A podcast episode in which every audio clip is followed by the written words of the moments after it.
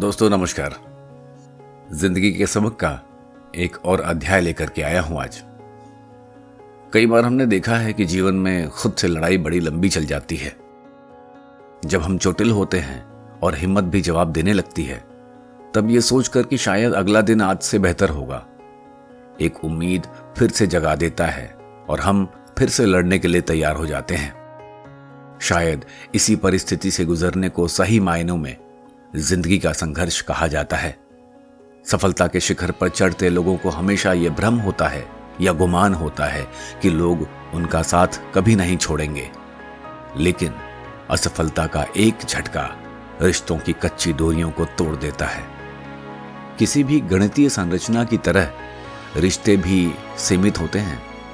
अधिकार और कर्तव्य की सीमाएँ हैं जो आपसी लगाव से भरी होती हैं। यह लगाव बनाए रखने के लिए आवश्यक है कि रिश्तों की सीमाएँ कभी भी एक दूसरे का अतिक्रमण न करें। अन्यथा, जो बाकी रह जाता है, वह सिर्फ़ विपरीत दिशा को जाती एकमात्र रेखा होती है। स्थिति शांत होने के बाद ही समझ आता है कि कितना नुकसान हुआ है।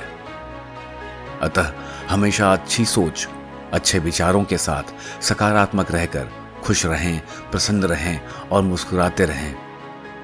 क्या फ़र्क पड़ता है? असल में हम कैसे हैं?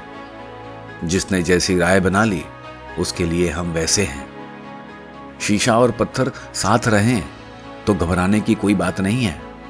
शर्त सिर्फ़ इतनी सी है कि दोनों आपस में टकराने की जिद ना करें। शतरंज में वज़ीर और ज़िंदगी में जमीर अगर मर जाएँ तो समझिए सारा खेल खत्म हो जाता है। जल्दी जागना हमेशा ही फ़ायदेमंद होता है। फिर चाहे वह नींद से हो, अहम से हो, या फिर वहम से हो।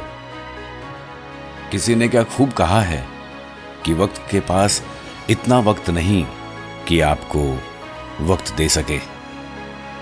एक बात याद रखिएगा, परिस्थिति बदलना जब मुमकिन ना हो, तब अपनी मनस्थिति बदल लें।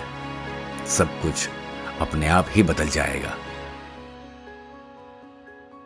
धन्यवाद। जय हिंद।